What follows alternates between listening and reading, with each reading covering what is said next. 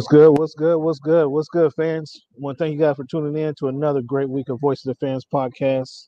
I'm your man Cam. Got my man, Mr. UW, Mr. Unity, Mr. Euphora, Cleavon Steele. What's going on, Cleavon? Oh, having a great night, Cam. How about yourself? Oh, I'm having a wonderful night. I have a wonderful night. Washington Wizards uh, welcome some chumps into town and smack them around real quick. And now just the Clippers got to do their thing, kind of finish this off. And you know, Sure. we should, you know, we need to finish the season off strong. We are we already in comfortable position, but we just need to finish off strong. Um, fans, this is your man Cam, as I mentioned. As always, got my man Young Sam, and we make up voice of the fans. Today, we're gonna in this episode, we're gonna discuss the NFL current topics. We got the NFL draft upon us. Got some other topics within the NFL, some trades happening. We got Pete Carroll finally comes to the mic and talks about his relationship. We want to get to that. We got, like I say, we got some draft previews today. We're going to talk about uh, the top running backs in this draft, and then we're going to give our top our top five, or at least I got my top five impact players in the draft. They're going to be non-quarterbacks, but I got my top impact players in this NFL draft that's coming up tomorrow. So we got to get you guys ready for that. We got some NBA topics. We want to know. we we're going to discuss this later on. Who who's going to meet the Clippers in the NBA Finals? That's one thing we're going to get out there in the air. We're going to kind of clarify that one. Who's going to meet them in the finals? Um, Dr. J has some things to say this week. I don't know if you heard Dr. J. Dr. J has some things to talk about that we're going to, you know, we're to talk about that. We're going to bat, banner that around. The Celtics, we're going to talk about the Celtics, man. We're going to talk about rookie of the year, coach of the year, get that out, out there in the open. Um, and then, as always, fans, we're going to give you some history lessons this week in history, talk about some things that happened in this world today, and um, see see what your thoughts are. So, Cleveland, you ready to do this? Ready to do this, Cam. Let's get down. As I mentioned, Cleveland, it's uh, week 136 of the Voice of the Fans podcast, April 28th, 2021. It's springtime is here, right? It's spring again, right? It's here. Man. So, Cleveland, April 28th, we're going to use the number 28. And then week 136, we're going to use the number 36. When you think of the number 28, who come to your mind first or who wore that number the best? Well, Cam, the person that comes to mind first is uh, a running back that used to tote the rock here in the 206 for the Seattle Seahawks, a guy What? named Curt Warner. What? He he showed so Sure, left to the For sure, the juke, the stop, the start stop was amazing. Person who wore best though was probably uh, the running back for the greatest show on turf, a guy named Marshall Faulk. Curt Warner was nice. That hesi- that hesitation he had, I mean, that hesi step was. There was only a few backs that had that actually. That really had that little stop, start hesitation. He Curt Warner was really nice, out of Penn State, rookie of the year if I remember correctly. Um, man, him and Ground Chuck though, that was a mar- uh, match made in heaven, huh? Because he was talking. Absolutely. he- he was- Unfortunately, you know, injuries kind of, uh, you know, held his career back a little bit. But man, what he gave us, he gave us, he gave us his all. uh, Curt Warner was nice, and I and you know I could say Darrell Green. You know I can go back. I'm surprised. Well, I'm not surprised. I mean, you you probably don't even know who Jacque Robinson is. You probably like you probably don't even know who that is. So I can say I I'm don't know. Jack you Robinson is. Really? For real? Real? yeah. I mean, again, they they're looking they're looking for Terrible. your they're looking for your um your guard card Disrespectful, for you to say such Down there in Montlake. okay. down there in Montlake. They're looking for your uh, ID card. They want it back because you, you don't rep- Oh, it- it- recognize anybody. It's in my wallet at, at, at you know at every moment. So Yeah, all they- they- they want it. They want it back. Yeah, Jacque Robinson, man. I I, I, That can't remember be the him. first person comes to your mind, though. Come on now. I was that was the youngest. Come on I now. was a I was a young guy when I I respect I was- Jock. I was I was a young guy. done. I was a young guy. University That's all I can say. And all that he's done for sports as a whole, uh, you know, I giving us guy. his uh He's His one of- he's Nate, one- that's he's one of the first. one that first. comes to mind. He's not the first. He's one of the first. Let Yeah, me say cut that. out. Yeah, cut that Yeah, out. Jack. I met him. I, I met him actually. Um, when when I was young, when I first started playing, talking shit. You don't know what you're doing. You don't got no skill. Blah blah blah. And then I come to find out he he's running, toting the rock in the in the Rose Bowl for the UW. So you know he was one of the first guys I actually met that was a big time football player. But you're right. The greatest show on turf, Marshall Faulk, quite possibly. I can argue he's the best running back alive uh, to, to play the game. I can I can make that argument. I can legitimately make the argument. Marshall Faulk Marshall Faulk was the best running back to play. I can make that argument. Um, there's a couple people come before him, but I, I can sit down and actually make that argument that he's one of the best. So yeah, he, he's actually the first one come on come come to my mind. And then we think of the number 36, man. That's Slim Pickens, big guy. That's Slim Pickens, man. All I can come up with is Don Newcombe and Jerome Bettis, the bus. Uh, was there anybody else you came up with? Not with that three six, man. I, I, I no. That Jerome Worth the best. He's the first person that comes to mind. He has won me uh, thousands of dollars uh, sports book betting. So yes, Okay. he's the first person that comes to mind. Oh, so you went over on on his on how much weight he gained every season. You went over. You always took the over, huh? Always took the over, but man, he, he- he's he's done me a solid so many times, man. He's always the first person that comes to mind. And and fortunately, I got a chance to meet him in Vegas at the Shaq pool party. One of the Oh, coolest wow. dudes you ever meet in your life. Oh, oh wow, oh wow. All right, at the pool party. So he didn't have a suit on, huh? No, no, He he was real casual that night. Yeah. That was abnormal. Um, Cleveland this week, man. Let, let's start off up there in the Northwest, man. Let's start with, with Pete Carroll. When Pete Carroll gets on the mic, oh, nothing. We were never serious about this. We nothing ever was going to happen. Russell, he's he's uh, in the playbook, making some changes. He's so deep in the playbook. He's in a good situation. Let's, why you just now saying this, Pete? Pete, there was a, the whole story was went on for the last ninety days. Pete, we just now hearing from you. What, what's up with that? Some of that's kind to sound kind of eh, disingenuous, if I may add. Well, I'm so glad that that you know Pete finally came to the podium and, and put all of the rumors to rest. Uh, let everyone know what the status of the relationship between the organization and their franchise quarterback for now and for the future. Oh, for now, Wilson exactly right. is- I, I just want. I'm glad you said clarify for now. I'm glad you left that up there, right there. Did you catch that the for the- second part? For now and for the future, Russell Wilson. yeah, we got I, I am so glad that you know it just takes time, Cam. You know these sometimes these you know, If fences aren't years, mended right away. It's simply years. that you know it. It simply is what it is. You know, sometimes things get carried away and misconstrued in the media. I mean, I think Oh, you know that, Cam. You know, Oh, social media has a way of getting its uh, hold on uh, some stories and some issues, and just you know, kind of, you know, running away with it. You know, so you so fortunately, Coach Carroll was able to reel that back and let everyone know that the relationship between the Seahawks organization and their franchise quarterback Russell Wilson is as good as ever, and So- hopefully he can continue to be that way. so the meetings between Ciara and John Schneider were fabricated. Is that what you're telling me? I'm saying they were greatly exaggerated what they were about. I mean, you know, maybe they, you know, they went out and got some Starbucks, you know, got a, you know, Oh, a macchiato and a scone, and you know they kind of you know kind of talked a little bit, and you know, hey, you know, how about this weather? You know, what what's your favorite place to go on Puget Sound? That kind of thing. It wasn't quite as you know volatile as other you know people in the media were making it out to seem, Cam. But uh, you know, Oh, I'm just uh-huh. happy that that Pete Carroll was able to address that, and you know, there's no problems moving on. Which, ke- which seems to be a problem for other people within the media because they wanted all of that drama and intrigue, but unfortunately, it's just not there. And you know, Coach Carroll put a put a stop to all that. I'm happy that he did. Well, about time, and it, you know, this probably only lasts. You know, well, we got three months into the season, and then three months of the season, so it's probably only another six months before things will be circulating again. And Ciara, we'll see Ciara down there in Miami, like trying to put on a concert or trying to do residency in Vegas or something like that. Mhm, mhm. Sure. You know, Yeah, okay. Um, there was a big trade, man, went down. We got uh, well, a couple of trades actually.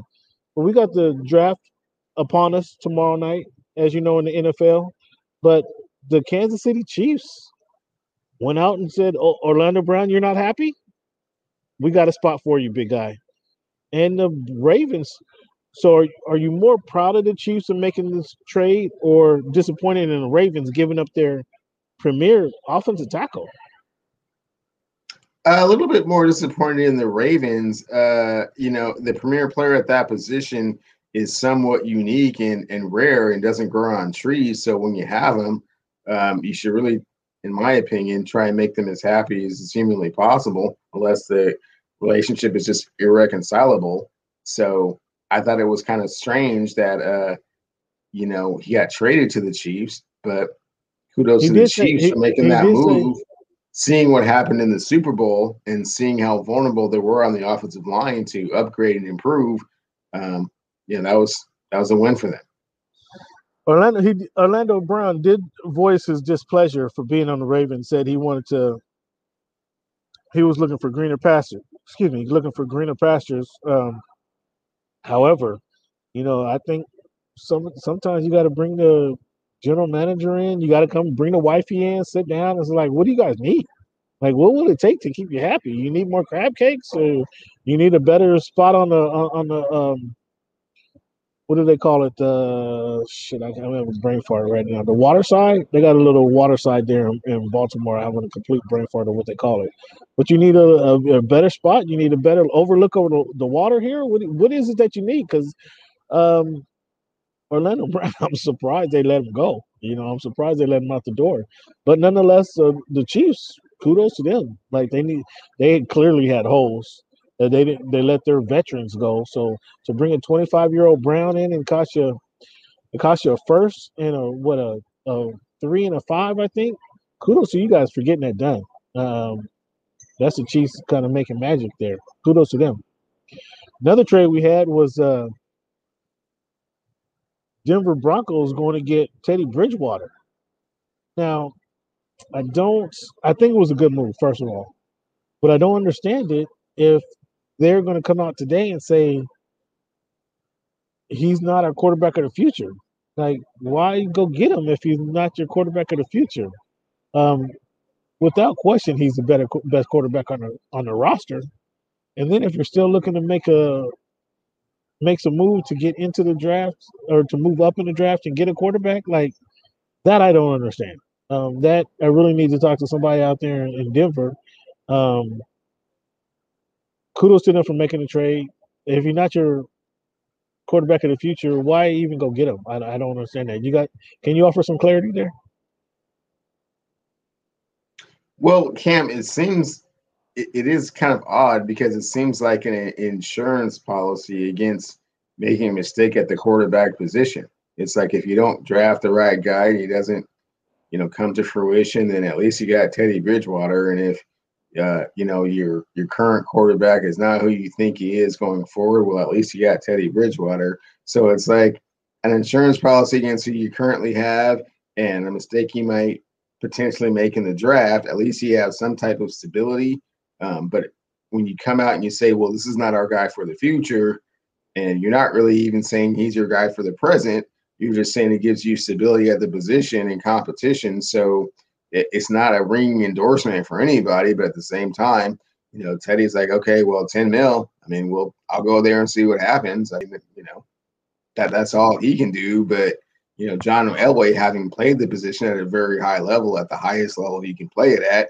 should know better than to try and, um, you know, kind of be wishy washy at that position. It just won't work ultimately. So, not quite sure what direction that they're going in, and and, and from the the trade and uh, the way that they're kind of going about their business, they don't really know what direction that they're going. So, yeah, I, I was surprised. Um, although you know, Elway's kind of turned over the reins to uh, some general manager we never heard of. But I'm very surprised at, at this move because, like I say, if he's not going to be your guy, like, why do you bring him in to just say, okay, um, you, you can compete?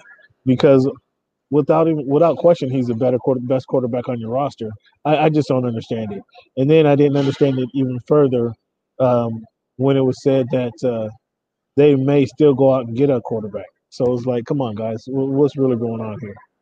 But nonetheless, the Broncos did make a move, and so I, when I initially heard the question or heard about this trade, it brought up the question: Who's going to have a better season, Bridgewater or Darnold?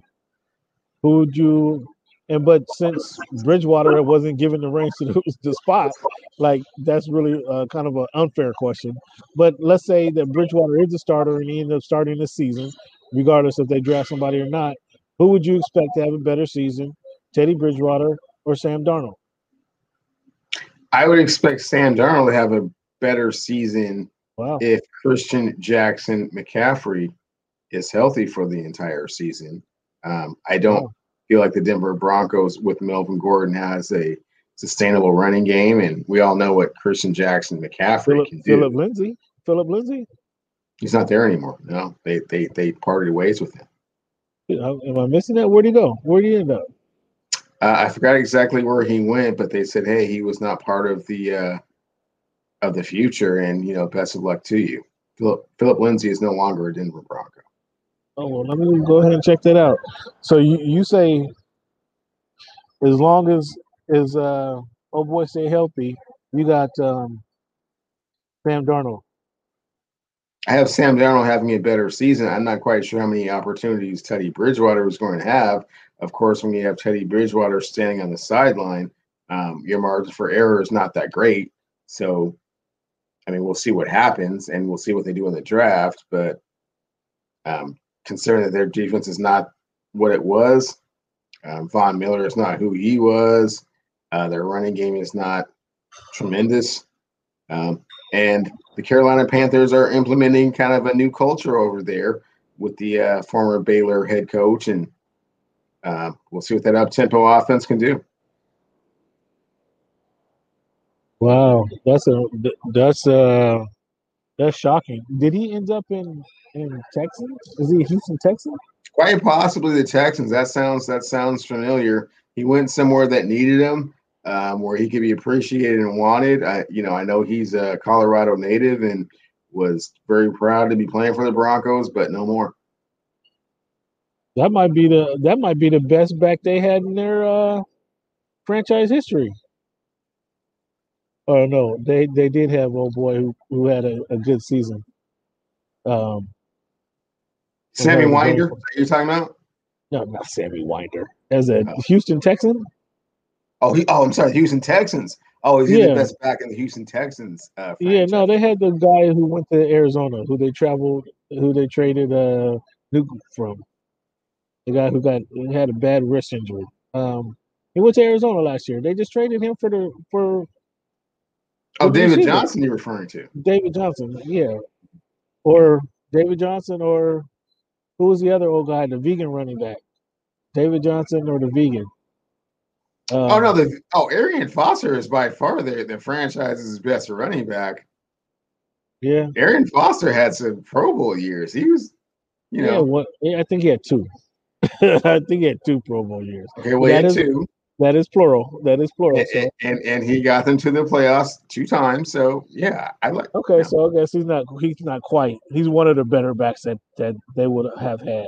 Uh, Phillip Lindsay. Um,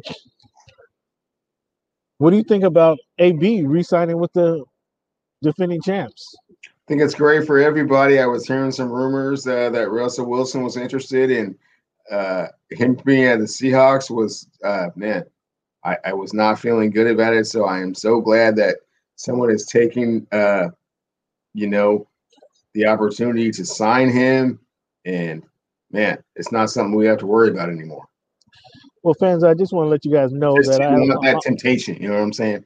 I, I hear you, uh, fans. I'm looking at our sticky notes, our running sticky notes tab, and somebody says, even though they bring it back all 22 of their starters, the defending champs will not make the playoffs. Just want to sit on that one and stand by that. And we'll we'll see how that works out. Stand by that. Yes. So, uh, Cleveland, I want your feedback on this. And fans, go check out the article on OGNSC.com. We had a sit down last week with uh, the general manager of the Los Angeles Chargers last week.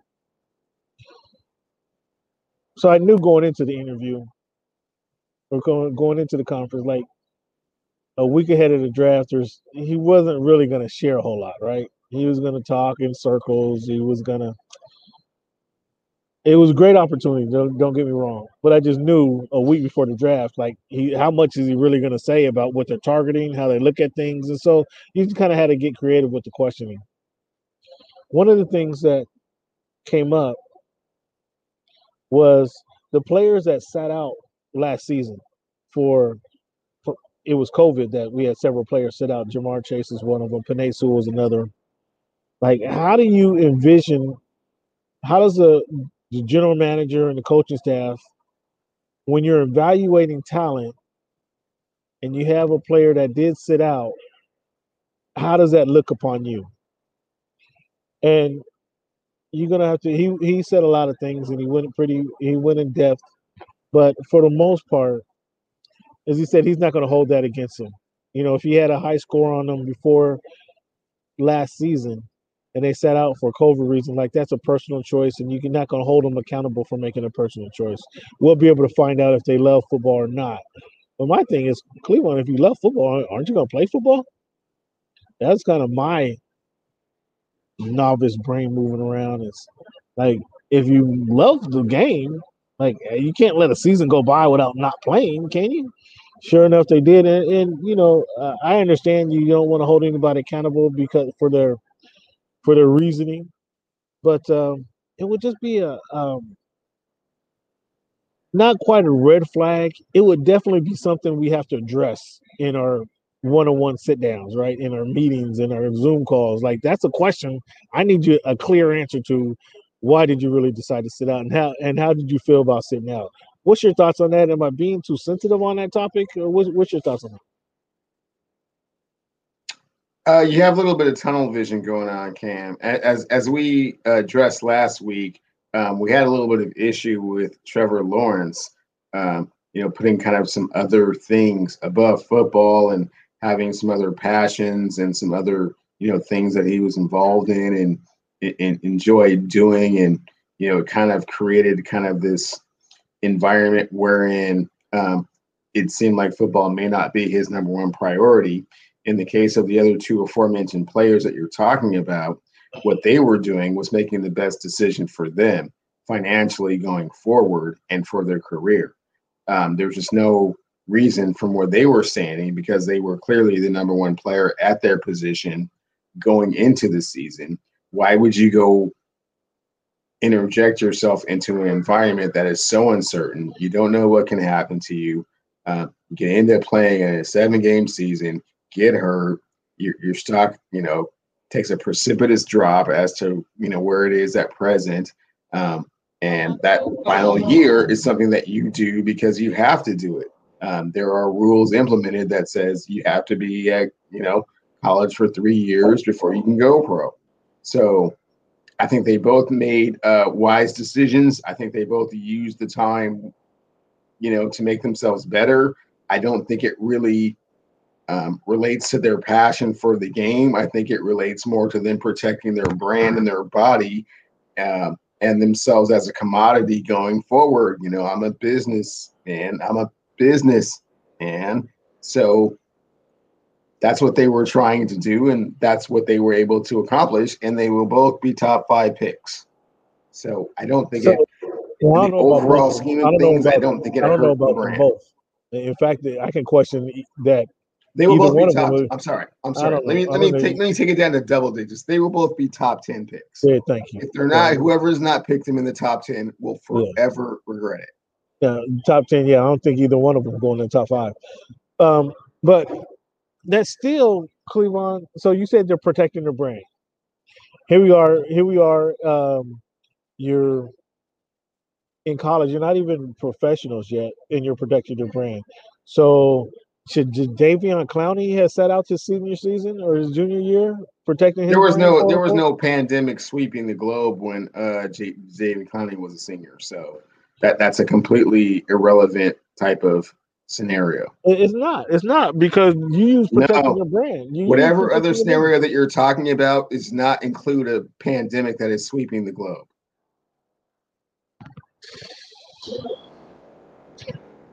Again, have no other example of that. again, I would have to. That would be. Uh, that would be question number two on my board. Outside of you know, how was the weather or how was the drive getting to the facility? That's number two. Is like, what we, what's the logic behind sitting out? Because if you have that passion for the game, how could you sit out? That that's where I'm coming from. That that's where I'm coming from. And you're talking about when you talking about uh, jeopardizing your your draft your draft spot, your opportunity, your future. Like what happens when it's week ten and we're five and five and we're on the backside of a blowout here? Are you going to want to sit out and because you want to get better for next season? Like, or you want to just take a rest because you don't like Is the there way is there a pa- is there a pandemic going on at the same time? mean- Cam, you got a slight cough and you don't really feel good, slight fever. I mean, you you want keep using the pandemic situation. I think there was like six hundred. Is there a, is there a situation where you're going into um, an organization and you have no idea what their protocols are and what they're going to be able to do to protect the players? well, is that NFL, same kind of scenario, or well, or is it the NFL that you're talking about? I'm talking about With we're- all those things in place, because the SEC didn't have all of those things in place. The No, no, no, no, Pac-12 the- the- certainly didn't have all of those things in place. The SEC The NFL has all of those things in place. The SEC said we're playing football and we're gonna have fans in the stands. So Oh yeah, no, they no no they they said that two weeks after the pandemic was at its highest, uh, you know, rates Yeah. ever. the like SEC so? said no, damn Like that. so? we we got football. We got football games. Yeah, yeah. What- Whatever practice on Sunday. happens, I don't, I don't care if you look up and grab a, a puff of air and fall down and just get somebody else. hey, the SEC said we're playing football. So no, what I'm saying is, is is, a situation where now we come in when when, the, when our backs are against the wall as a team again, No, and we're you're, and you're we're five- you're, you're we're questioning and their five. motivation for what they want to play based on the fact that I they am, out of a I pandemic. I, That's I not the am, same. I That's- am, I am. Yes, I am. You're right. Terrible. I am. Yeah, yeah. You should not. You should not hold them at fault for that. What what what what is the benefit of being the number one receiver going into a season with a pandemic going out and going out there and getting COVID, and then four games later coming back from having COVID and getting hurt and falling to the second round? What is the benefit of that? So every Because player, because of your because of your love of the game? No, so you're you just cost yourself like twenty million dollars. so you so you're giving the COVID excuse for any player that wanted to sit COVID out. excuse? Is that what You- you're calling it now? The COVID 685 players played. 685 other players decided, yes, I love the game enough. I'm a suiting up. I'm suiting up. And how many of them were top five picks? Well, there's there's five. Uh, there are five players that's going to get drafted above So you're, you're only talking about five that, that actually played the game. potentially of the 660 that you're talking about. And I don't even know where you're getting that number because that number sounds extremely low. There was thousands of players that played Well, college even football. better. I was being modest. point. I was being But the- modest. But I was but being modest. but them not playing college football, it has nothing to do with them not having a passion for the game. I, I, 'Cause tho- tho- Those are not those are not I need some mutually-. I need some convincing. That's all I'm saying. I need some convincing on, on that matter. And that Okay, again, well, that would be okay, just well, like Parcells, I'm sorry. I'm sorry they're not all they're not all night, you know, hey, playing I do- mad and you know running through plays, you know, in I, their I, sleep. yeah, I, yeah. I, their play With bug's a not. pandemic going on, Yeah, and they're they a don't top have- five pick. They, they, they don't have. uh They made a wise playbook. That's what I business decision, see. and I'm and I don't condone either one of them for doing what they did. Again, when I go into the next season, their rookie season, and it's week eleven. Our team is five and five. It's rainy. It's cold. They're in Philadelphia. We're down by twelve points.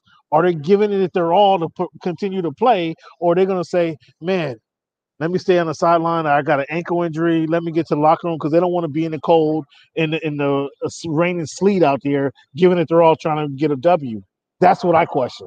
And by Okay, well, Cam, here, here's here's two reasons you shouldn't question that. Because one, they've reached their ultimate goal, which is the National Football League. Exactly. Number That- one, another- and another- number another reason, two, right? Another reason. um, so now they, they're they not- did it all. They their, got their just they the decision paid. making shouldn't be regarding whether they're going to live or die, and what and what their health situation could potentially be playing in the game.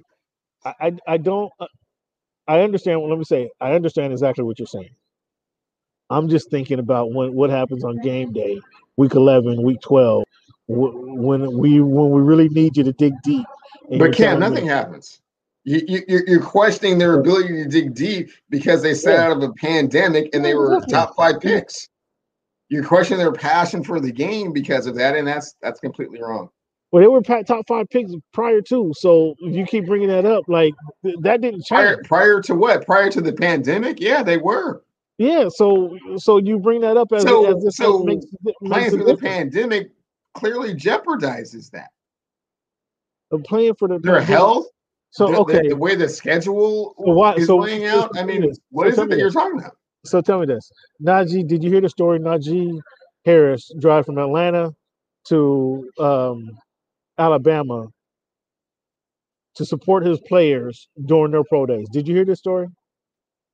He missed he, the flight, got delayed, canceled, or what have what have you. He had nine hours to get there. He go rents a car, gets nine hours, uh, gets in the car, driving nine hours through the storm to go not practice. Najee Harris is gonna be the first running back drafted. We we'd agree on that.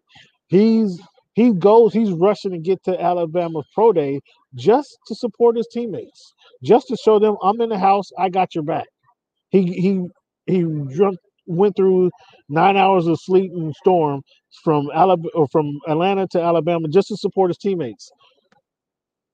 That's a commitment. That's the type of team player or guy I want on my squad versus a guy who says, ah, this pandemic, you know, I could get healthy, I could get sick, I may not get sick. I don't want to take the chance of risking my future and or getting sick. I'm sitting out the season. I want somebody who's going to be in the foxhole with you come hell or high water, come pandemic or not. That's the type of team. That's the type of teammate I like to play for. That's the type of player I want on my team. That's what I'm saying. So there, the fact that there were number one draft picks or the top five, top ten prospects last season, fantastic. Come back and show show us how good you are. Dominate this league, dominate this league like DeVonta Smith did. Dominate this league, dominate college football, and prove that you, regardless, you're going to overcome any obstacle to be the best you can be. That's all I'm saying. That's Okay, all. well, I, I- certainly hope the Miami Dolphins don't end up with Chase or Sewell. And and, and, and, from what the way you're talking, I, I I know you hope they don't end up with either of those players either. We're going to have this. Those, cats just don't want to play.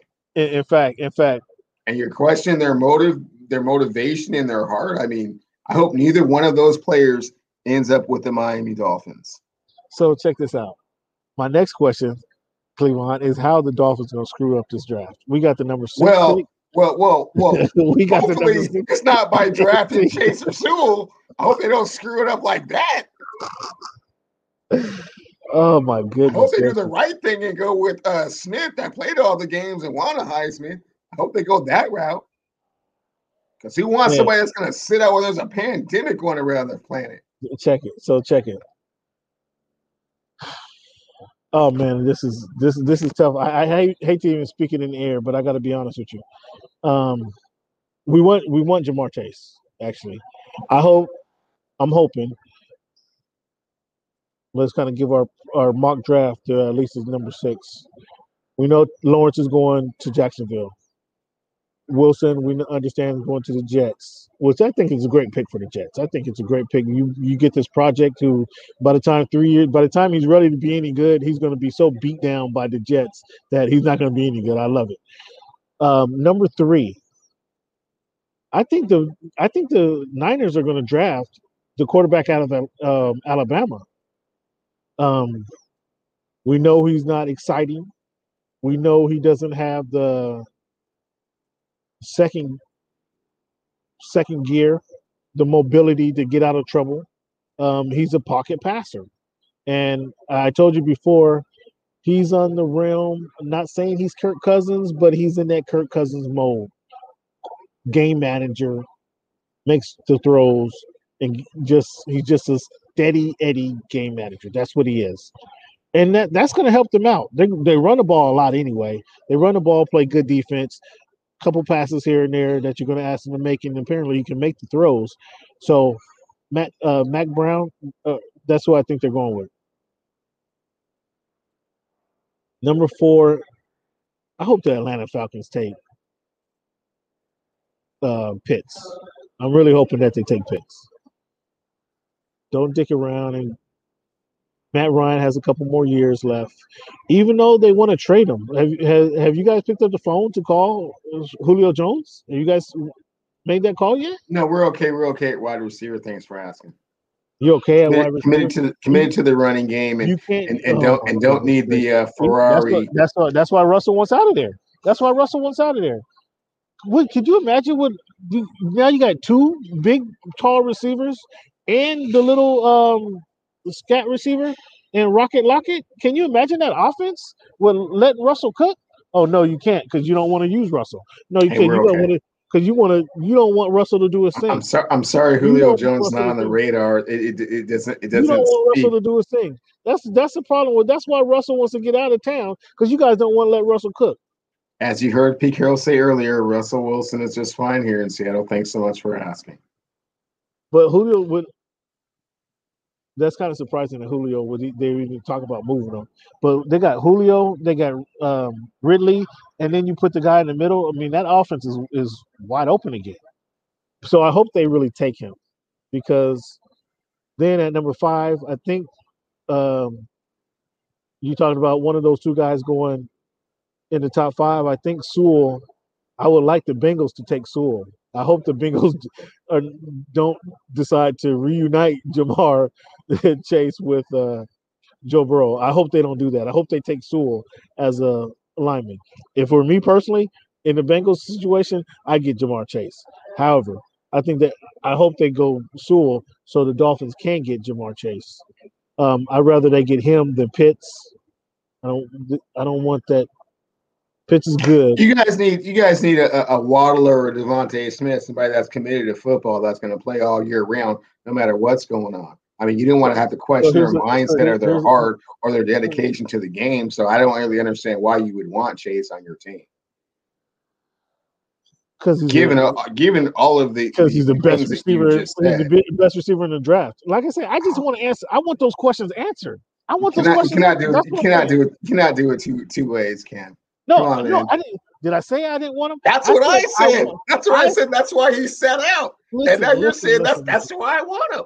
listen. But you just said that I for said 20 minutes why you don't want this dude. I didn't say I didn't want him. I said I want. We I need sit to have down with discussion. you. We need to have this know what your discussion. Commitment to the game is, son. Do you really want to play this game every day? That's exactly it. You now you now you know what I'm talking Get about. out, get out, dude. You're I not need- getting him. I You need to have just this. jinxed him. You're not getting them. You're Okay, getting DeVonta Smith. You're getting the Heisman So Trophy listen, winner. so listen, so listen to the You're listen. getting, the, you're getting the Alabama Crimson Tide National Championship just because you jinxed them like that. That's okay because Smith he gets he gets well, open. well, then, well, then be okay okay. That's okay. But You're not getting Chase. Chase Chase, Chase would be probably better. You're not getting So, Chase. You're not getting Sewell. uh, just, I, I don't I don't want poison pilled it on this show. I, I don't I don't I don't want Cam, Sewell. We drafted we drafted five linemen last Cam, season. We, I you don't just poison pilled it on the show. You won't get one of the one of the two All Pros of uh, Call, next year. call your guy Steven and make sure that doesn't happen. Okay, call your guy Steven. Make sure that doesn't happen. That's all I gotta say. Um. So what I've heard, and I just don't know, and I kind of respect the guy I heard it from, but it just made me sick to my stomach. That if the Bengals did not, if the Bengals did take Ja'Marr Chase, Sewell would be available to them, and they would actually consider taking Penei Sewell at the number six pick, or trade that pick and move back, and then get to eight or nine because if they if he does take Sewell, that means there that uh, Jones is still out there available, right? So if they trade him back to eight or nine, then they can still get Penei Sewell or um, Smith, the receiver out of Alabama. I don't want Sewell. I don't want him trading no more. We need to get the receiver at number six, and we need the running back at number 18. Somebody also said in another mock draft that I saw that they're looking at a defensive end, an edge rusher at number 18. It, it- this is making me sick to my stomach. Who's watching these games? Who's looking at the roster? When do you put a running back in this lineup? When do you do this? You let a running back slip right through your fingers when you went and draft drafted your in your third pick of number one last season. You let a cornerback nobody's heard of. You drafted him at the number 29 pick when the Swift, D'Andre, D'Andre Swift, I think, who went to Detroit, was right there at, waiting for him, waiting for you. I think he had on some orange and green shorts on, waiting, ready to board the plane, and you guys didn't. You drafted a a cornerback who played three games, four games, I think it was last year. I just want to know if they don't. That's how they can mess this up by drafting Sewell and then getting a defensive player at 18 or moving around, doing some machination at that, and not coming out of this first Thursday at tomorrow afternoon, tomorrow evening with their running back and the receiver. That's how they mess this draft up. What say you, Cleveland? Uh, no, after listening to you, Cam, they messed they messed this draft up by drafting Chase or Sewell if they're available. yeah, I don't want Sewell. I, I don't want Sewell. Okay. So we'll, we'll see. We'll see. A lot of people didn't want Anthony Munoz either. I'm not sure about that. He did. He did drive, but Anthony Munoz. A lot of people didn't want Walter Jones either. I mean, you know, a lot of people didn't want Jonathan Ogden either. I mean, it just depends, you know. We drafted five linemen If he's not year. for you, then he's not for you, Cam. Don't worry about it. He- Do something else. DeVonta Smith is there.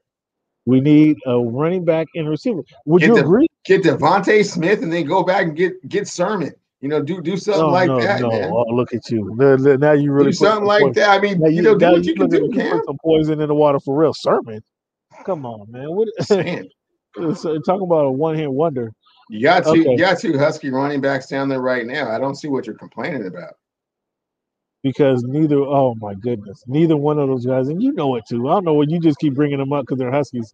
Neither one of those guys are bell cow take it ha- take it to the house um, phone home to mom you we got a running back. Neither one of those guys are and you know that.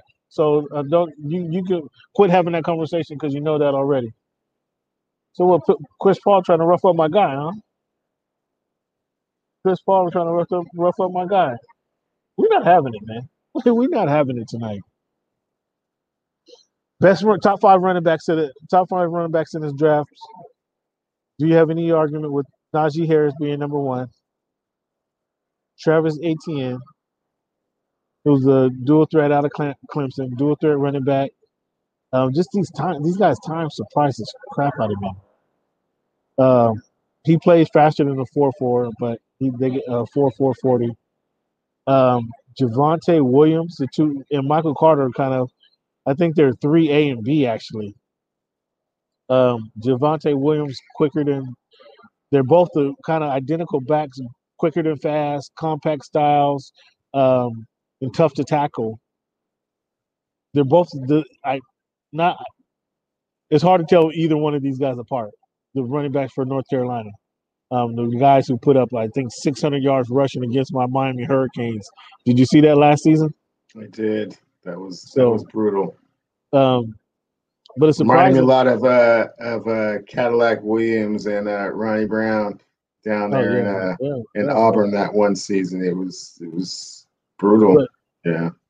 Um, Ronnie Brown ran a four three though. These guys are at four five, four five oh. True. True. Like I'm just saying the the running back production from two people in your backfield was kind of devastating. yeah, but these guys, I mean, they're good. They're just they're quicker to fast, and that concerns me. So they don't have the breakaway speed. I mean, it's it's hard to say they don't have the breakaway speed when they ran through Miami the way they did. I think each of them had 200 yards rushing. They both two in that single game. Each of them had 200 yards rushing. One guy was close to 300 yards. Um, but running a four five, like they were quick, they can get through the holes quickly, and they're tough to tackle. That's the best thing about them. They catch it out the backfield, um, but they just don't have that breakaway speed. Um, so that's top uh, three and four, and then Trey Sermon, you know, he exploded on the scenes in the in the NCAA NCAA um, playoffs. But he's another guy. You got to ignore his his uh ignore the numbers. He ran a four six two 40 like Cleveland. You probably run a four six two today in, with your bad hip. Um, Four five nine. Thanks for asking. But yeah. uh, there you go. That's, you see exactly what I'm saying. Um, but he did have a big game in the in the playoffs. So uh, the championship game not so much, but the playoffs he had a big game. So you know I kind of I would shy away from him. He has to be a third day, um, a third day pickup. But that's the top five backs. So I have them. Do you have? Is there anybody I missed in there? No, man, and like you said, uh, Najee Harris, you know, at the top of that list, you know, maybe the, maybe the Dolphins can get him, and you know, he can replicate that production of, uh, you know, Trent Richardson, Eddie Lacy, and T.J. Yeldon in the league. Oh.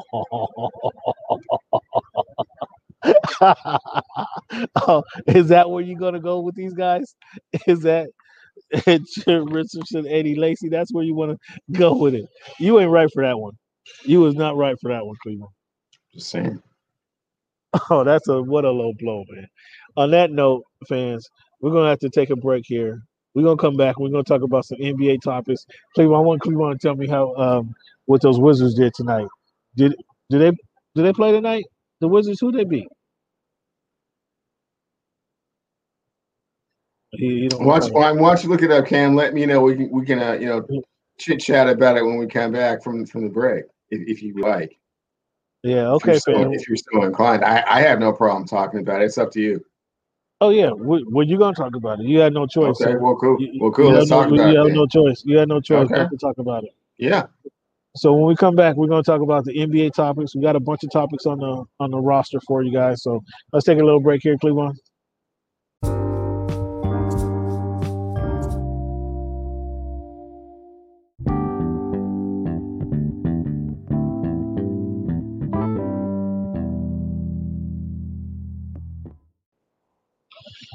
So Cleveland, let's talk about this NBA action. You see the Dallas Mavericks, Luka Doncic go for 39 over the Golden State Warriors. Uh, they definitely were letting out their frustrations of losing to Sacramento previously um, out on the Golden State Warriors, and they did not let up for one minute. It, that that was an ass whipping. Um, so any talks of Stephen Curry being the MVP, all that's out the window, right? That's over. No, no, that's that's still quite legitimate, and especially if he leads his team into the playoffs, given what they've been able to go through and the adversity that the Golden State Warriors have had to endure over this season. So, no, that he is still a legitimate MVP contender right now. Well, he's he's. So you want to make him top six in the MVP race? Is that what you want to do? I, I believe last week that, that that we had him in the top four, but yeah, sure. At least on my list, I, I, forgot what your list looked like. It was kind of ridiculous, but yeah, You have him in front of James Harden. yes, I did. On my list, I did. On your list, I believe you, you did not, but that's Cleveland. See, I don't even. I mean, for some fans, want to end the show right now. When you say he's he's on the he's on the MVP list in front of James Harden. yes. Come on, you're crazy. You're you're, you're out of here. You're out of your mind. Come on, You- you're out of here. I'm gonna move on here. Celtic lose to the Thunder. Three losses in a row. They're now six and four the last uh, ten games. Six seed, six seed in the East. Disappointed season. Is this more on Brad Stevens or Danny Ainge? Who would you say? Um, I think that's a little bit more on Brad Stevens. I think Danny Ainge has given him enough pieces to work with. Um, considering that this is pretty much the same team that went to the uh, Eastern Conference semifinals last year, or was it even the NBA or the Eastern Conference Finals last year? No, it was uh, Um, semifinals, but they had some big men. The the big men they had are gone. Theis, Theis, they replace him with uh, they replace him with Uh, not making Thomas. the difference. What it really comes down to is that Kemba Walker is who we thought he was and not anything more.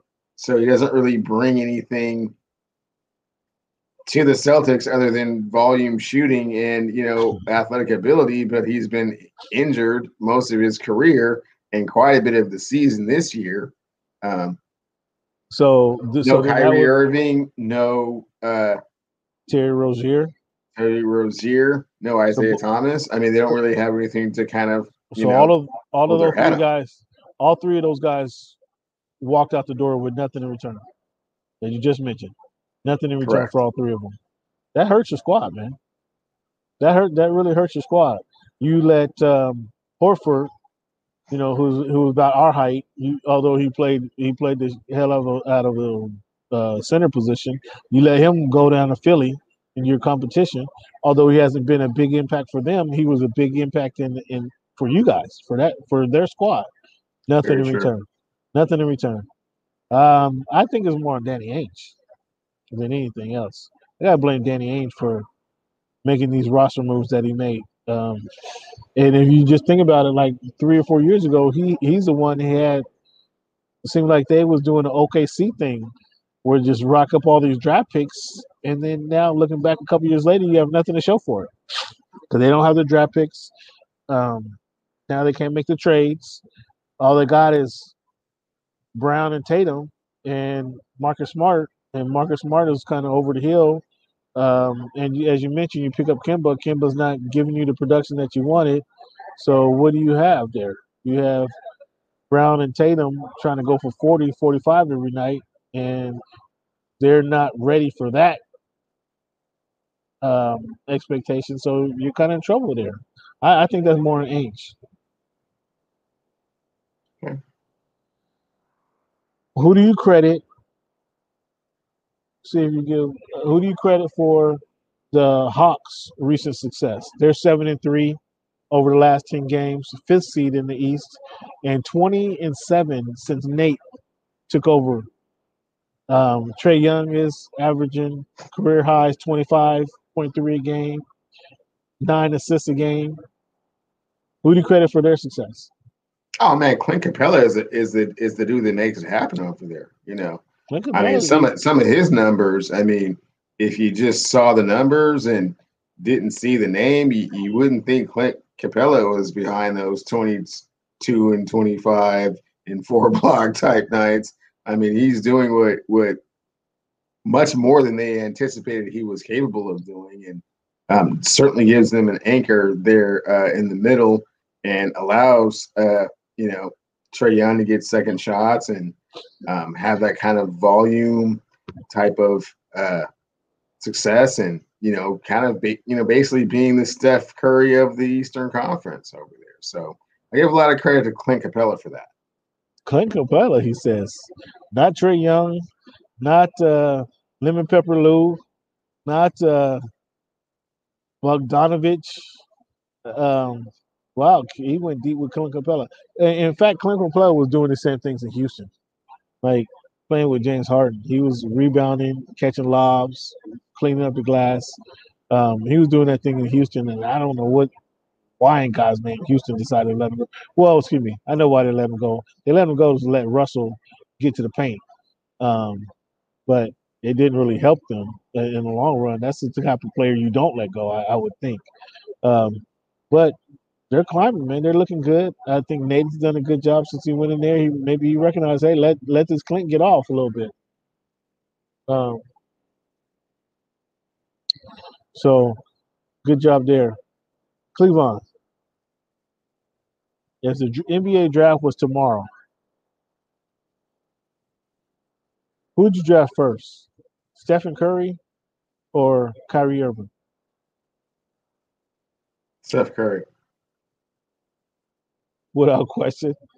without Did- question. Did it have anything to do with uh, you being a, a round earther? Uh, yes, that, that, that, that, does that does play a little bit of a, a contributing factor as to why I would draft Steph Curry. Yes.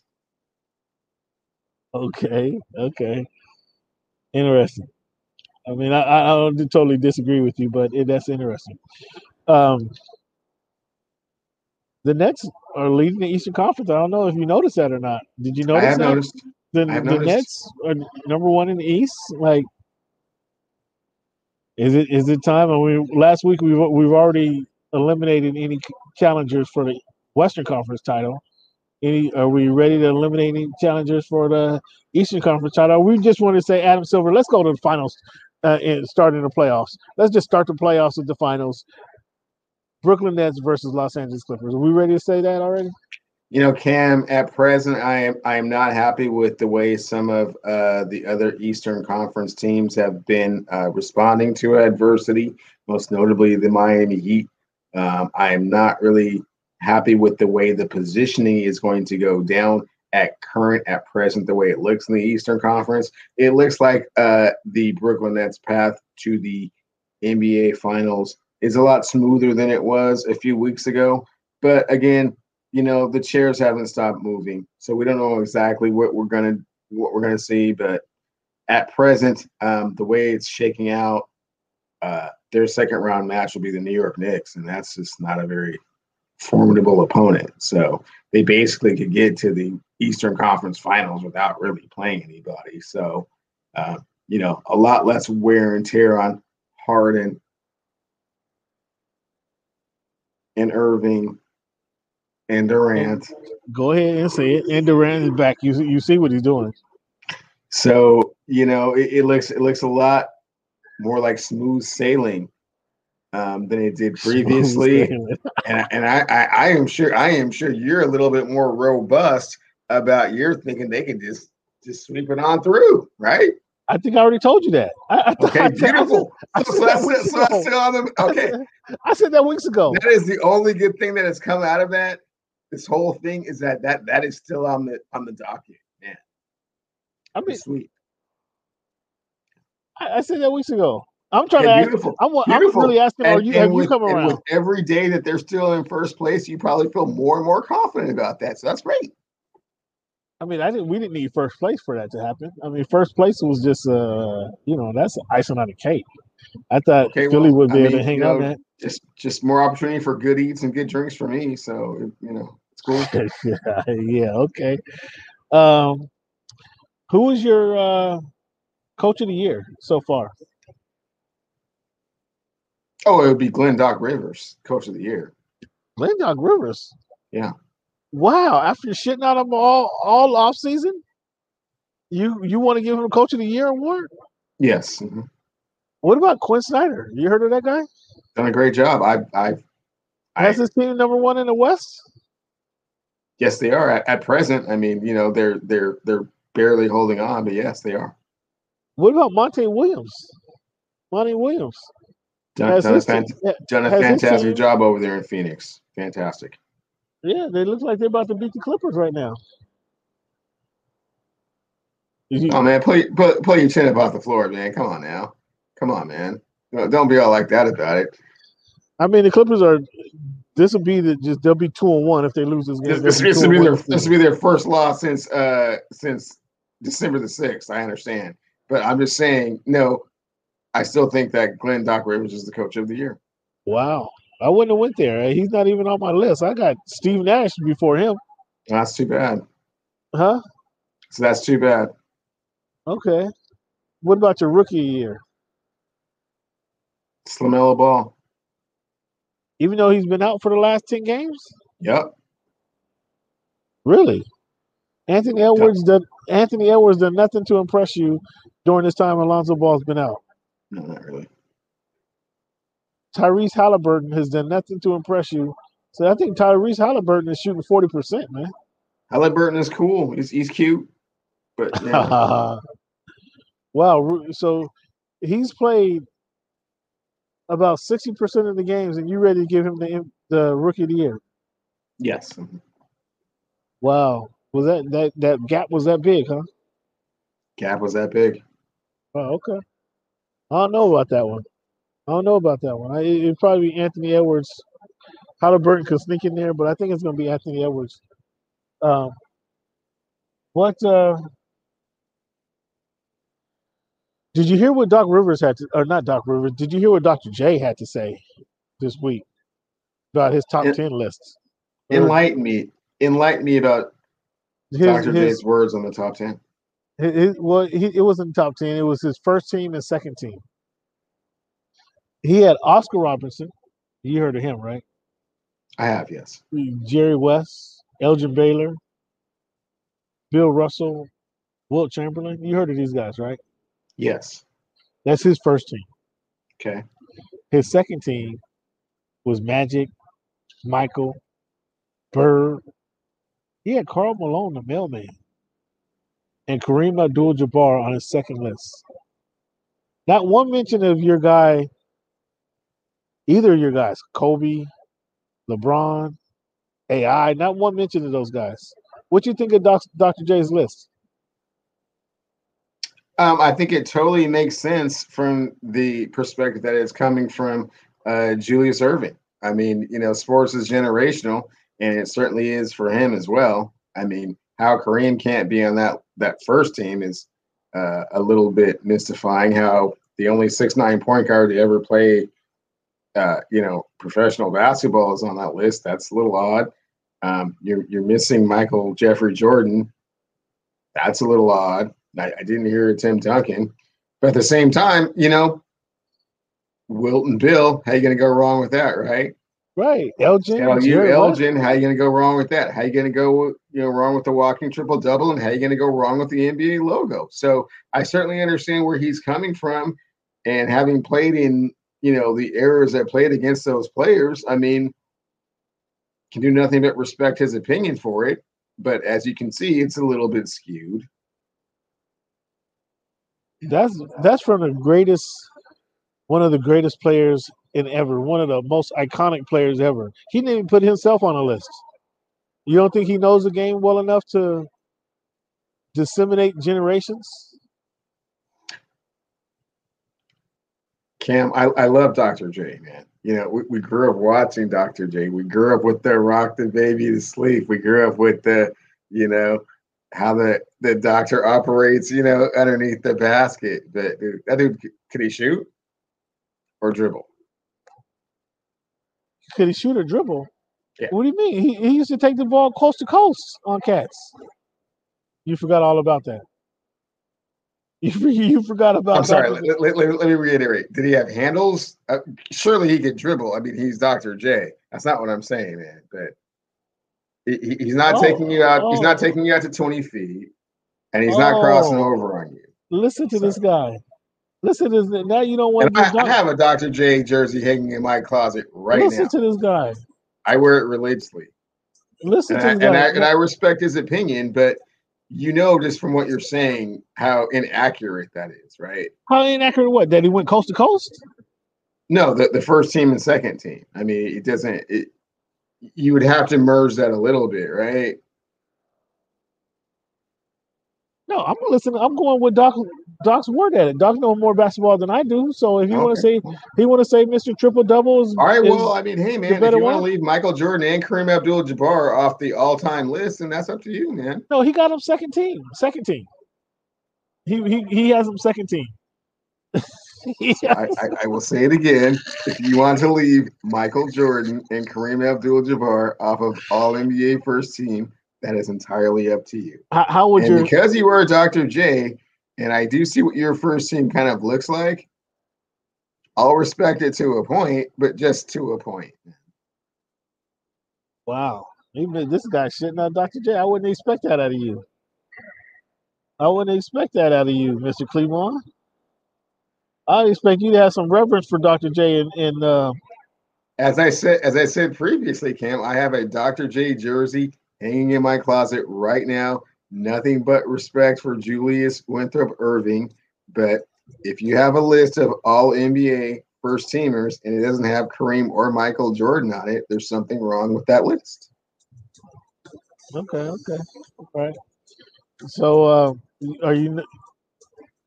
So, no hard feelings with LeBron not being on the list. that's no hard feelings like with. LeBron not being on it on first That's or what it sound second. like. That, that's No what it hard sound like to me. That's what No sound hard like. feelings. No hard feelings at all with that. Okay. All right. Well, Cleveland, we're gonna take a little break here, man. When we come back, um, we'll get to our rankings next week. But when we come back, we're gonna talk about uh, this week in history, man. This segment that's uh, taking the nation by storm. We're gonna talk about uh, the im- most impactful players in the NFL draft coming up. Then we got some general topics that we're gonna get to. So let's take a break here, and we get to these topics here shortly.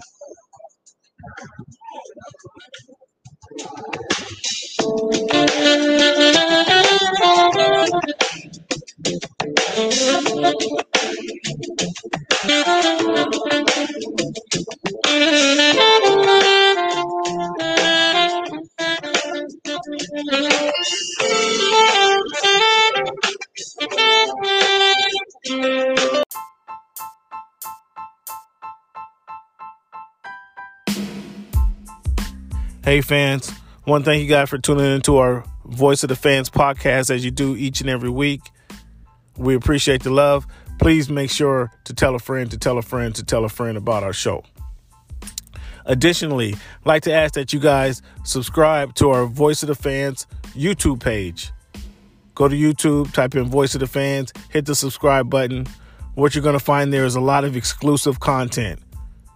Interviews between Gregg Popovich and myself, Scott Farrell, sports talk host, and myself. You're going to hear my com- conversation with Emmitt Smith. Hear why he tells me to go do some research. You're also going to see my interview with Jim Brown, legendary Jim Brown. You're going to see my interviews with Eric Dickerson. You're going to see my interview with Terrell Davis. Hear why Terrell Davis says that Broncos running system was not a system. Hear his explanation of that. Once again, Voice of the Fans on YouTube page. Check it out. Again, tell a friend to tell a friend because we appreciate that love. Thank you guys for tuning in. And as always, thank you for making our voice your choice. Cleveland, this week in history 1847. George Vashon, 428, 1847, became the first black to enter the first black man to enter the New York State Bar. That was 1847. 428, 1971, Cleveland. Samuel Lee Gravely appointed as the first black admiral in the U.S. Navy, U.S. Navy history, I should say. Uh, we all know, we heard about Muhammad Ali, 428, 1967. He refused induction into the U.S. Army and was stripped of his boxing title for his refusal to fight in the military. 429, 1992, one of those days that you have to remember where you was at when the officers were acquitted of Rodney King beating and then half of LA went up in flames. You had to remember where you were at where you were at seeing that on TV, right? Do you recall where you was at the first day of the riots? I was at home, Cam, uh, on my way to class. So I saw the verdict and then uh, ended up in a, a very philosophical, very heated discussion amongst uh, college students and professors. It was pretty, pretty dramatic. About the same things that are happening today, right? The same, Uh, yes, you guys the had the police arguments. brutality um, with regards to it being uh, broadcast um, and continuing to give us content, as we mentioned last week. Yeah, it's unfortunate that a lot of things have not changed since then. Come on, that was 30 years ago, bro. 30 years ago. I mean, and it's just wild. We always we see uh, videos of the police sicking dogs on black folks when they were protesting in North Carolina, uh, Fire hoses. fire hoses. I mean, and we thought we thought that thing was like, oh my goodness, look at this, right?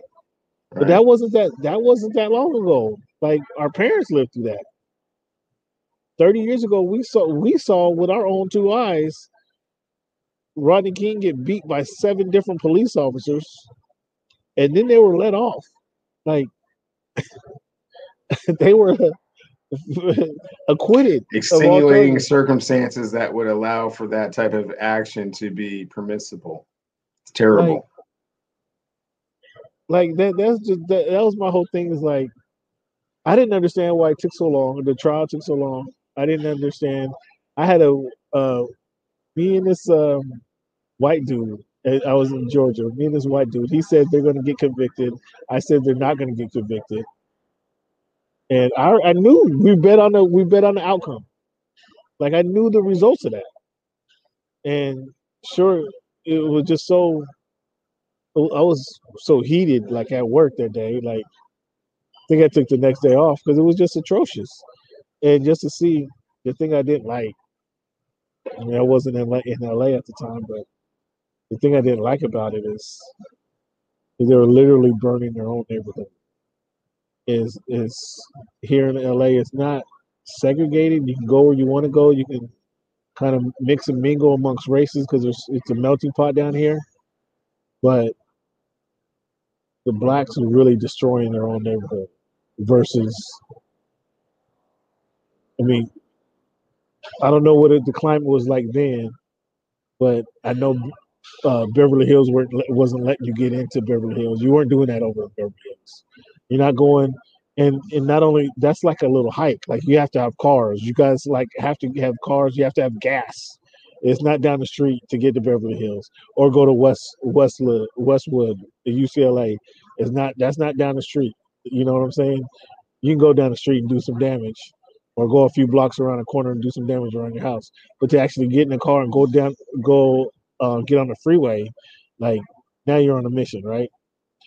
That's um, that's what it would have taken for you to get out of kind of South Central where a lot of the damage was done. Sad, sadly enough, um, but there's there were Long Beach at the time. There was uh, Marina Del Rey at the time, uh, but nothing was going on, and it, it really happened in downtown or not downtown, but in South Central, where most of the blacks kind of con- uh, congregated. It's tragic, tragic. Um, but that was it was crazy that we still having the same discussion, the same exact discussion today that was going on 30 years ago. Yes. Um, and then uh, 428 2003, Andre Agassi recaptures his number one ranking and become the oldest top ranked male in the hin- in the history of the ATP at 33 years old. Was An- Andre Agassi was he better than McEnroe? No. He was not better than McEnroe. No. So, but isn't what made McEnroe famous was just the fact that he argued all the time with the refs, with the officials? That is that is the most unfortunate thing about the career of John Patrick McEnroe is that his temper completely foreshadowed his talent. He's one of the most talented tennis players that's ever lived, and far more talented than Andre Agassi. who had more number who had, who had more titles, more Grand Slams. John McEnroe. Did he? Yes. Who was the guy he, he couldn't beat? There was some uh Euro, European.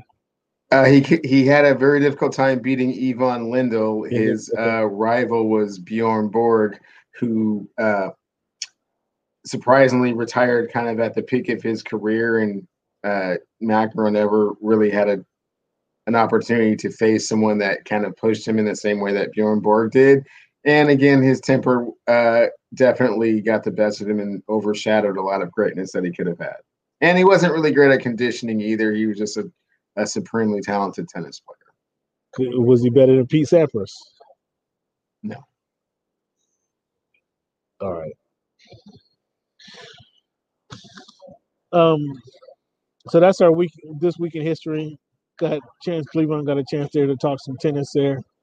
Um, Cleveland, I asked you about the top ten or no top five most impactful players in the drafts. Non quarterbacks, non quarterbacks, most impactful. And I'll go. I got Greg Rousseau, the edge rusher out of Miami. As we talked about, if it wasn't for some injuries, he's definitely be in the top ten. Caleb Farley, the press corner out of Virginia Tech, who uh, excels in the man-to-man coverage. Micah Parsons, I left him off our list last week, but an explosive edge rusher, uh, solid tackler, uh, and, and, defensive presence there. This is my list. And then Jaycee Horn, another press corner, um, great aggressive ball skills.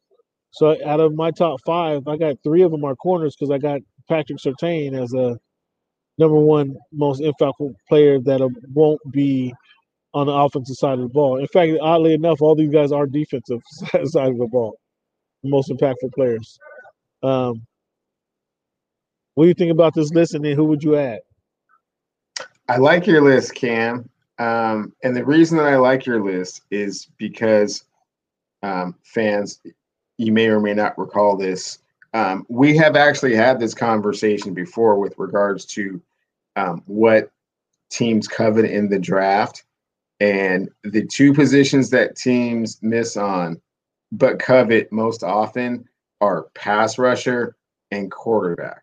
So when you talk about which players are going to have the biggest impact, it will be because of their success or their failure at that at one of those two positions. And so for that reason, I do like Rousseau on your list. I do like Parsons on your list because I feel like they're either going to be everything you thought they, they were going to be, or they're not going to be quite what you thought they, they were going to be, and that they will have an impact with regards to where you take them in the draft. Same thing with the quarterback from Alabama. Oh boy, if you take him with the number three pick, uh, one spot below Mitch Trubisky, and he is not who you think he is going to be, that is going to be impactful for your franchise going forward for several years. Now, who do I think is going to be impactful in a positive direction or is not a feast or famine player? I think it's a player that's not going to the Dolphins because he just doesn't have that type of motor that you want, Cam. is a guy named uh, Chase from LSU. Uh, we're gonna hear that. we're gonna hear that all the way through. Oh man, next uh, week. yeah, April 28th. yeah, we're gonna hear that forever. Oh my goodness. Um. So yeah. So did I did I misunderstand you? Did you say Mac is one step above Trubisky? No, what I said it was Mitch Trubisky was taken with a number two pick, and by oh. all intents, it the rumor has it that this that this Alabama quarterback could quite possibly go number three. So you saw what happened with Trubisky at two. The same thing could very well happen with this Alabama quarterback at number three, in which case he would be the most impactful player in the draft because look who else they could have drafted, and instead they drafted this dude. So do you go? Do you go with the kid from North uh, from North Dakota State though? No. Trey Lance. Who do you go? Who do you go with that three? If it's me, it's Sewell. For the San Francisco 49ers? Yeah. I mean, they're, they're going to take a quarterback, but if your question is who's the best quarterback to take after uh, Wilson and Lawrence, I mean, I think it's a crapshoot. I don't think anyone really really knows. I mean, hopefully one of those guys is kind of okay, but those guys play out out here in the NFC West, man. And there's no there's no uh just some guy playing quarterback out here. You got Wilson, you got Stafford, you got Kyler, and whoever the 49ers want to roll out there. so you're not you don't think Mac is a is the answer. You don't think he's you don't think he's the answer. You're comfortable with Jones. We talked about weeks now how Jones isn't the guy. And Trey Lance, I like I like Trey Lance. I, I like the potential of Trey Lance. Let me say that. I like the potential of Trey Lance. Because although he they only played in his uh, school, they only had one game last season. But as a junior, he had zero interceptions the whole season. Zero. 28 touchdowns, zero interceptions. Like that's playing the quarterback position. So he has he's more closer to uh, Patrick Mahomes than you're going to get. Somebody who can run the ball, um, somebody who can move around in the pocket, somebody who can throw off his back foot, so he can make all the throws kind of in all directions. Um, he's the close, closest guy you're going to get in, in that position. So I would like Trey. I would like Trey Lance, but if you go with Trey Lance, you're going to keep um, Jimmy G. He's going to be the quarterback for the a bulk of the season next year, and to kind of get allow Trey Lance to kind of get into rhythm. What do you think about that? We'll see which direction they go, Cam. I, I wouldn't do it personally. I don't see any other quarterbacks after Lawrence and Wilson that would be worth uh, a pick that high. But you know, that, that's up to that's up to the Shanahan's. They giving the Shanahan's a little bit too much control once again. So we'll see what So what happens. do you so what do you think about that? The Shanahan's having a little too much of control because I think this um, Kyle Shanahan, as a head coach, has had one winning season. He's got the next best. He went thirteen and three. What last year? Two last years year, ago. Two, two years ago. Outside of that, the best record he's been is six and ten. They went to the Super Bowl. He was the offensive coordinator, so he wasn't the head coach when they went to the Super Bowl, although he's calling plays. No, no, he was the head coach when the uh, Niners. Uh, No, no, no. I'm not talking about the Niners. I was talking about the Falcons. I was talking about the Falcons when he, he was there. never. Okay, he so was the the off- offensive coordinator he was the with the offensive coordinator Falcons, with the and then Falcons. he came over to the. Outside Yeah, well, I mean, with the Falcons, he took the Falcons to the Super Bowl, and then he went over to the Niners. but outside of that, he was. Um, what has he really? He had two Super Bowl seasons, and I guess the last four or five years. I guess so. That's I guess however you shake it out, uh, that that's worthy numbers right there. But he wasn't the head coach in Atlanta, right? He was just the offensive coordinator. Um, he had he wasn't he the he was the offensive coordinator in Washington. Did they make the playoffs? Don't recall them making the playoffs. So they Maybe once, but So they didn't make the playoffs. Atlanta had this one year Matt Ryan was went bonkers, right? And they make the Super Bowl. After that, it was downhill. He goes to he goes to San Francisco, and they've been mediocre except for one year, where they when they run the ball like crazy. Uh, Jimmy G is healthy enough and wins nine games, and they get to the Super Bowl. Um, is that why you're saying that the Shanahan's are getting a little too much uh, respect over there? No, I mean, you know how the Shanahan's operate, Cam. It's always about their system. It's not about the personnel, and they figure that they can plug and Oh. play whoever Oh, they would like di- and have the same and have the same results. It's that coaching over over talent kind of thing. That's what kind of is Uh-huh. going on in San Francisco right now. So I'm sure that they feel they can plug in the quarterback from Alabama and have just as much success as Jimmy G. So if, if that is kind of their philosophy, then I wouldn't be surprised if they take that quarterback and you we'll have to see how that plays itself out. Interesting. So they're they're over. Uh, they're they're have the philosophy that their coaching makes a difference. If that's what you're saying, but you don't like it. Well, you know, I, I'm talent over coaching, Cam. You're coaching over talent. So, yeah, we we we, beg to differ on this particular subject. Again, for what uh, for what Mac Jones brings to the game, brings to the table, he's a he's a game manager, and he's in the Kirk Cousins mode. I mean, that's not saying he's Kirk Cousins, but he's in that Kirk Cousins mode, just manage the game and make certain throws. Mhm. Think that's what Shanahan's looking for. He's not looking for somebody to um, get off schedule, to get outside the pocket, to make some big plays. You know, uh, you know, he's not looking for that guy with that second um, second breath uh, gust of wind, if you will, where he's trying to make some plays on his own. He's not looking for that. He's looking for the guy who just to when he says the tight ends over the middle, hit the tight drop back seven uh, seven steps and throw it to the tight end, crossing the safety face. He wants you to drop back seven uh, seven steps and hit the tight end, crossing the safety face.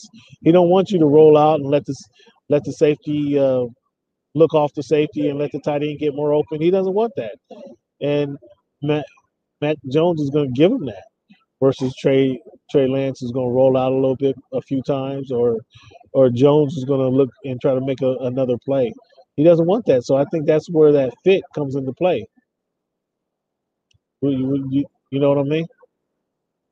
That's fine. I mean, that's all he wants is for his quarterback to be serviceable and just kind of do what I tell you to do in a limited kind of uh, capacity. Yeah, capacity. Then sure. Yeah, yeah. I don't think you, I don't think you need the number three pick in the draft for someone that can do that. But that's just right. Me. And that's another question: is is do they need to move up that high to get him? That's uh, not not know. someone that that's all you want him to do. I don't think so. I think there's plenty of other quarterbacks if that's all you want him to do. I think Teddy Bridgewater could could have done that, and they only had a six round pick for him. yeah. So we'll see. We'll see what shakes out. I mean, I know that I know you're not uh, losing any sleep with that being your opponent there uh, your rival in the in the NFC West. I know you're not losing any sleep, and you hope they you're hoping they go for Brown, but you know we'll see how it shakes out. Uh, Cleveland this this weekend, man, we got the the fight you've been anticipating: Andy Ruiz against Chris Arreola. The pre Cinco de Mayo matchup. You want to make a pick in that in that uh matchup? Gonna go Arreola, man. Are you serious? I go Arreola? If Andy Ruiz loses to Arreola, I mean, his, he, might well give it up. Um, and we got now John Paul knocked somebody else out over the weekend, and now he's he's signed a contract with Floyd Mayweather. John Paul, Floyd Mayweather inked in uh, the ink's been uh, on the paper. They're fighting in June 6th in Miami. You going to Miami for that fight? You you uh are you paying your I'm not going down to 305, although you know, under normal circumstances, it, it probably would be uh, lovely and wonderful. Uh, and given the fact that uh, I know how this is going, going to unfold, I know how the story ends. Uh, it would be a lot of fun to go down there and kind of see that exhibition, but unfortunately, I'm gonna have to miss this one. Uh, how, how, do you expect this to unfold? Uh, Floyd with a third round knockout. The third round, he says. And, and, I'm really actually giving that a little bit too long of a fight. Um, I, I really I understand that Paul doesn't really understand what he's going up against, um, and you know those those punches that he just doesn't see coming. Um, the first one might not hit him quite as hard as he anticipated, but the second and third ones will. So okay. yeah. And yeah, Floyd just finds another opportunity to make about another ten mil on, on, on a fight, huh? You know, just just for kind of you know showing up and doing what he does, yeah. Yeah, it's kind of like when he went over to Japan and beat that dude up uh, for four mil, and it, you know, and, and they call and, and, they called that one off, huh? Yeah. Please, please stop beating our hero like that. Yeah. Okay. Um, all right, fans, it's that time again. Get the stopwatch going. Cleveland talking baseball. All right, Cleveland, go. You know, it's fantastic uh, that the Mariners, uh, you know, have been able to uh, be in first place for a few games. Unfortunately, they have, uh, you know, suffered a few injuries and are kind of working into getting some of their better players kind of, you know, back into the lineup and up to speed. so, unfortunately, they are not still currently in first place. However, the team in front of them does have the best record in baseball. So you can't be completely uh, upset with regards to kind of the uh, progress of the Seattle Mariners. That sure didn't last too long.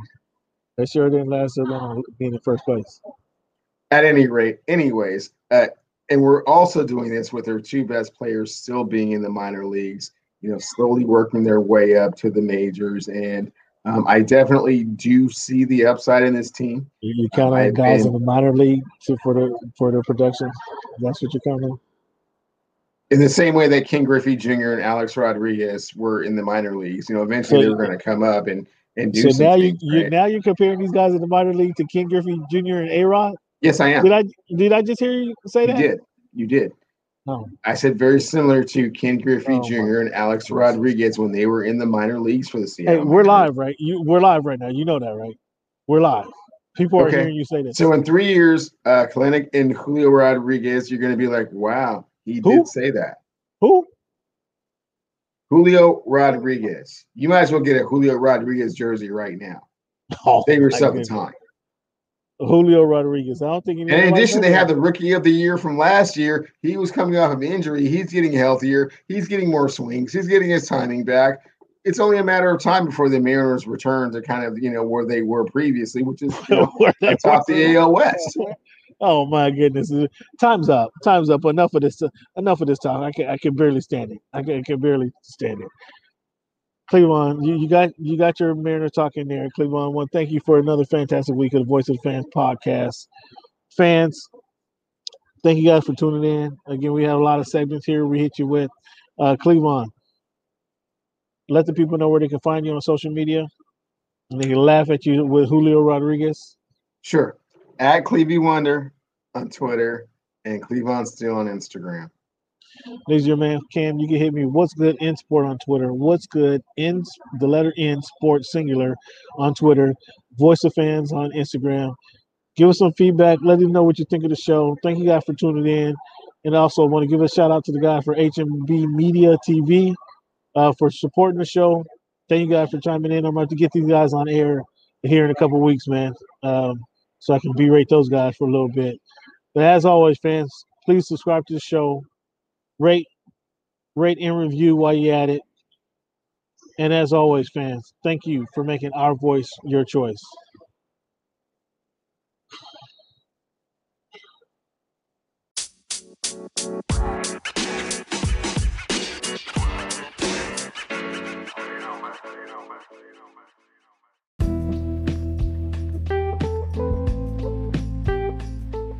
Thank you for making our voice your choice.